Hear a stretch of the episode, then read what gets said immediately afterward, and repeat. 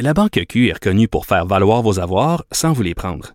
Mais quand vous pensez à votre premier compte bancaire, tu sais, dans le temps à l'école, vous faisiez vos dépôts avec vos scènes dans la petite enveloppe. Hmm, C'était bien beau. Mais avec le temps, ce vieux compte-là vous a coûté des milliers de dollars en frais, puis vous ne faites pas une scène d'intérêt. Avec la Banque Q, vous obtenez des intérêts élevés et aucun frais sur vos services bancaires courants. Autrement dit, ça fait pas mal plus de scènes dans votre enveloppe, ça. Banque Q. Faites valoir vos avoirs. Visitez banqueq.ca pour en savoir plus. Martino, souvent imité, mais jamais égalé. Vous écoutez Martino. Cube, Cube Radio. Alors, on parle avec l'essayiste et journaliste Jérôme Blanchet et Gravel. Jérôme, salut. Salut, Charles. Écoute, euh, je veux revenir là, sur ce qui s'est passé à, à Joliette euh, parce que toi, ben, écoute, je veux faire un parallèle parce que tu connais très bien le Mexique, que tu y penses euh, souvent du temps là-bas, et il y a une forme de racisme aussi au Mexique vis-à-vis les, les, les, les, membres des Premières Nations, non, les, les, les autochtones là-bas. Oui, tout à fait. Euh, c'est pas un problème propre au Québec, hein, loin de là. Donc le racisme envers les Amérindiens, c'est un problème qui est américain au sens large. Donc qui, qui, qui, se retrouve dans tous les pays des Amériques, là, donc euh, du Canada au Chili, euh, du Canada au Brésil, euh, du Canada à l'Argentine. Hein. donc il y a des nations amérindiennes, il y en a dans toutes les dans tous les pays américains. Et c'est sensiblement le même problème, si on veut, mais avec des degrés différents. Je vous dirais quand même que c'est une bonne nouvelle dans ce sens-là. Il y a quand même beaucoup moins de racisme envers les autochtones au Canada qu'au Mexique. Là, c'est une réalité frappante, frappante. Par exemple, quand on écoute la, télévision euh, au Mexique, euh, on a l'impression d'écouter la télévision espagnole. Donc les et, ben, il y a 90% de gens au Mexique qui ont des origines autochtones ou qui sont même 100% autochtones. Donc euh, c'est vraiment une population autochtone. Et ma fille me disait, ma fille connaît très bien l'Australie, elle est allée à quelques reprises, elle a des bons amis là-bas, puis elle dit c'est incroyable le racisme envers les aborigènes là-bas, envers les Premières Nations en Australie. Écoute, on dirait que c'est généralisé, mais bon ce qui s'est passé à Joliette, c'est un électrochoc. C'est quand même notre affaire George Floyd à nous, là. Tout à fait. Euh, quand on, on, se compare, on se console. Quand même, euh, en Australie, je connais, je connais moins. C'est peut-être, c'est peut-être pire qu'ici, mais effectivement, on vient de frapper notre Waterloo. C'est vraiment une histoire, une histoire extrêmement gênante qui risque de faire euh, d'abord les manchettes à l'international. C'est vraiment gênant. Que, que, que ça se passe au Québec aussi, c'est d'autant plus gênant pour nous parce qu'on a souvent dit, et c'est vrai que les, les, les colonisateurs français, les colons français ont un rapport différent aux Premières Nations que, que, les Britanniques. Les Britanniques ont adopté des politiques plus ségrégationnistes que les Français et les Espagnols dans l'histoire de la colonisation. Ceci dit, ça arrive au Québec. Donc, il y a un examen de conscience à faire. Euh, en revanche, évidemment, il n'y aura pas de solution miracle. Hein. C'est ça qui est, dommage. On, peut euh, évidemment on peut en appeler. On peut dire il faut appliquer les recommandations des, des derniers rapports. Tout ça, c'est c'est peut-être la voie à suivre. Mais la vérité, c'est que moi, c'est une question que qui m'anime depuis plusieurs années, Richard. Comment sortir les peuples amérindiens de cette finalement de il y a quelque chose de, de brisé en eux. Hein. Ils ont comme une âme en peine. Et ça va au-delà des programmes financiers. Ça hmm. va au-delà. C'est leur imaginaire qui a été brisé par la conquête. Et, et quel problème. Et je pense qu'une partie du problème, c'est peut-être reconnaître qu'on n'a pas encore exactement la solution. C'est plate à dire, là. Mais, mais c'est pas, c'est pas la loi sur les Indiens canadiennes, en tout cas, qu'il va falloir à un moment donné remettre en question parce que ça n'a pas de sens. On les a mis dans une position de dépendance, tu sais. On, on, en a fait des assistés sociaux, puis, euh, euh tu sais, ça n'a pas de bon sens. On les met dans des réserves, puis tout ça, c'est, ils sont déculturés. Euh, euh, c'est quasiment l'apartheid, là, ce qui se passe. Tout à fait. Non, non, Richard, écoute, c'est une loi ségrégationniste, euh, cette loi-là.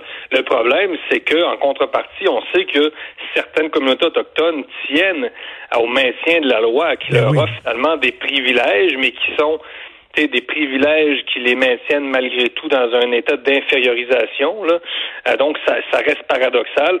Ben, finalement, il, y a quand même des groupes qui, euh, ben, c'est ça qui ont avantage pour l'instant sur, sur le plan économique pour toutes sortes de raisons de rester dans, dans ce système-là qui, qui, qui est origine, c'est ça, ségrégationniste, euh, britannique, là, il faut le dire, là, qui, qui rappelle euh, qui rappelle ben, même l'Afrique du Sud et tout ça. Là, il faut oui. C'est ça l'esprit. Moi, j'ai écrit un livre, La face cachée du multiculturalisme, et j'en parle, là, cette espèce de d'esprit de, de, réserve. Ça veut dire, c'est une réserve amérindienne, c'est une réserve culturelle, ben, un peu comme une réserve faunique. C'est à peu près le même principe. Donc, c'est une conception écologique de la culture là, qui, fait appel au mythe du bon sauvage. Donc, vous, vous avez euh, euh, des cultures euh, folkloriques et on vous met dans une espèce de, de, de parc safari pour Amérindiens. Écoute, c'est très, très infantilisant ben, comme logique. Tout à fait. Et tu sais, là, il y a le film Les Roses qui est très populaire et il y a toute une génération qui, qui découvre à quel point les, les Canadiens français étaient exploités, des porteurs d'eau qui se faisaient mépriser par des boss anglophones qui vivaient dans des taudis. Mais je veux dire, il va falloir aussi réveiller les gens sur la, misère des Autochtones. Et tu sais, c'est toujours ironique de voir des, des gens exploités qui exploitent et des colonisés qui colonisent. Et la façon dont aussi on traite nos, nos, Amérindiens, euh, et au Québec et au Canada, c'est pas reluisant. Non, c'est un, un tiers-monde intérieur. Oui. D'ailleurs, ce que tu dis, euh, le philosophe, l'économiste Alain Deneau vient de sortir un livre exactement sur le, ce thème-là, Richard, c'est-à-dire comment finalement des gens, euh, un peuple comme le, celui du euh, les Canadiens français ont pu passer finalement de de colonisateur à coloniser. Là. Donc, le Canadien français est une sorte de figure ambivalente entre le colonisateur britannique et l'autochtone. Donc, nous, au Québec, on oscille entre ces deux positions-là. Donc, je pense que c'est un livre qui, qui va être à lire. Euh, mais, mais en même temps, c'est ça. Comment parler de ce problème-là sans tomber aussi dans l'autre extrême qui est celui du mythe du bon sauvage? Non, non. D'un coup, les Amérindiens deviennent euh, finalement des, des, créatures parfaites qui ont été finalement euh, euh, dont le, euh, la coexistence pacifique a été bouleversée par l'homme blanc. Là. Donc ça, c'est l'autre mythe. Donc il y a deux pôles. Là. Il y a le, pôle des, des, racistes, si tu veux, je le résume comme ça, et le mm. pôle du mythe du bon sauvage. Donc tout était parfait chez les Amérindiens et les Blancs sont une créature démoniaque. C'est l'autre extrême. Mais c'est une façon de déshumaniser quelqu'un aussi, de le rendre angélique. Tout à fait. Oui, oui, c'est ça que j'ai expliqué aussi dans, dans, dans, mes livres précédents. C'est que ce réflexe-là, on maintient les, les Amérindiens dans un état, ben c'est ça, infantile, en les enfantin, en les euh, les présentant comme des, des personnes qui finalement n'ont plus de, de ils n'ont plus de volonté propre, donc ils sont, euh, si Fortin disait déshumanisés, ben c'est un peu ça. Euh, ils sont présentés comme des gens dont finalement tout, tout, quand tu dépends à 100% des blancs, ben finalement c'est une autre manière de te, de te garder dans un état de dépendance là. Tout à fait. Écoute, il y a un film extraordinaire australien qui s'appelle We Were Warriors qui parle justement euh, de des, des, aborigènes. En fait, c'est en Nouvelle-Zélande, c'est un film néo-zélandais et euh, qui parle des, des aborigènes là-bas qui qui constituaient avant un peuple fier, un peuple digne et qui maintenant sont dans des réserves, qui sont alcooliques, qui ont des problèmes de de violence conjugale et qui sont tombés dans une déchéance parce que on les a déculturés, déculturés en fait là, coupés de ta culture et quand tu fais ça à un peuple, ben le peuple devient complètement désorienté. Là. On le voit à Montréal. Euh, on est sur l'avenue Réforma Mexico, la longue, longue avenue, l'avenue célèbre de la Réforme. Et on voit, c'est une, rue de, une avenue de, gratte-ciel. Et à l'ombre des gratte-ciel, euh, dès que tu, croises euh, l'autre rue, et là tu tombes sur une femme amérindienne, la peau foncée, un châle sur la tête avec son enfant, une mendiante. Le choc de la modernité, là, tu vois qu'il y a quelque chose qui, qui a été brisé en eux. C'est bouleversant. Et là, tu parles, du, tu parles du Mexique, mais tu sais, l'avenue du Parc à Montréal, c'est exactement ça. Tu as toute une gang d'Autochtones euh, qui sont euh, qui sont sous du matin au soir, du soir au matin. Il faut pas les blâmer. Ils sont complètement... Euh, on les a arrachés de leur milieu, on les a sacrés en ville. Ils sont totalement désorientés. Bref, il y a une misère, comme tu dis, une misère intérieure. Écoute, je dois de te demander qu'est-ce que tu as pensé du débat d'hier. C'est la grosse, c'est la grosse histoire aujourd'hui. Ouais, ben écoute, je trouve ça un peu gênant pour la nation américaine. Euh, je pense que c'est le, constat qu'on fait à peu près euh, euh, que, que les, chroniqueurs ont fait tous ce matin. En même temps, je pense qu'il faut pas regarder trop le débat avec nos, nos critères québécois. Là. Il faut se rappeler que les États-Unis, euh, c'est une nation, c'est l'idéologie euh, des winners. Là. Donc, euh, il y a quelque chose malgré tout chez Donald Trump, hein, son, sa combativité qui plaît à un certain public américain. Les Américains réfléchissent, réfléchissent pas comme nous, ils veulent pas des leaders modestes comme François Legault. Là. donc, il faut, faut se rappeler que les États-Unis, c'est les États-Unis. Ceci dit, euh, euh, beaucoup d'insultes, euh, hmm. c'est des attaques personnelles. on voit qu'il y a vraiment une dégradation du débat, la qualité du débat. c'est peut-être un effet des réseaux sociaux. Là. mais je pense que ce sont des années de réseaux sociaux et de dialogue de sourds qui mènent finalement à ce très triste spectacle. Oui, oui, c'est ça. C'est un c'est un débat à l'image, à l'image de notre société maintenant, puis personne s'écoute, puis les gens s'insultent. Et tu veux, en terminant, parler de l'influence de la droite chrétienne évangélique sur les complotistes. Ben oui, c'est ça. J'ai lu un, livre d'André Gagné, qui est un professeur de sciences des religions à Concordia, et ça m'a mis la puce à l'oreille. Euh, parce que je sais pas si tu as vu, mais il y a un prochain rassemblement qui réunit des, leaders euh, complotistes. Je pense qu'eux, on peut les appeler vraiment les complotistes. Là, je sais que j'aime pas qu'on mette euh, tout le monde dans le même panier qui critique certaines mesures du gouvernement Legault, mais ceux-là, Cossette Trudel, Stéphane Blais et compagnie, ce sont clairement des complotistes. je pense qu'on peut le dire très clairement. et donc, c'est ça, il y a un mhm. rassemblement qui est, qui, est, qui est à la fois une manifestation a un concert gospel qui va aussi réunir quatre pasteurs évangéliques et euh, Cossette Trudel, Stéphane Blais et compagnie, là, je pense Michel Pilon, euh, euh, le, l'auto, le libre penseur, là, enfin. Oui, donc, oui. donc, ben, c'est, c'est ça. Donc, ça m'a mis un peu à l'oreille parce que finalement, ce que ce dont je me rends compte, c'est que tous ces thèmes-là, quand on, les démocrates sont associés aux forces des ténèbres, toute la, la, la, la thématique de l'État profond, le deep state, donc qui, qui, viserait à finalement à nuire à Donald Trump, tout ça, ce sont des thématiques qui appartiennent d'abord à la droite évangélique, aux chrétiens évangéliques aux États-Unis, qui sont d'ailleurs de plus en plus influents.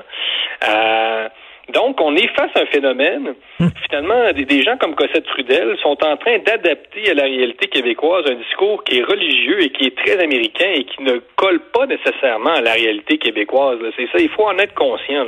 Et ce qui est très drôle, c'est que les autres n'arrêtent pas de dire, nous autres, on connaît la vérité, on se base sur des faits, on n'est pas des moutons, on, est, on, est, on a les yeux ouverts, on est éveillés, alors que au contraire, ils s'associent à des gens qui se foutent totalement de la science ou ce sont des croyants, tu sais. On est devant quelque chose de, nouveau. C'est, vraiment euh... donc le gouvernement Legault et les gouvernements occidentaux en, en général ne savent pas comment composer avec ce, ce genre de discours qui est maintenant à, cheval entre la magie, la politique. c'est ça qui est, et même euh, avec les woke, toute la tendance woke. Oui.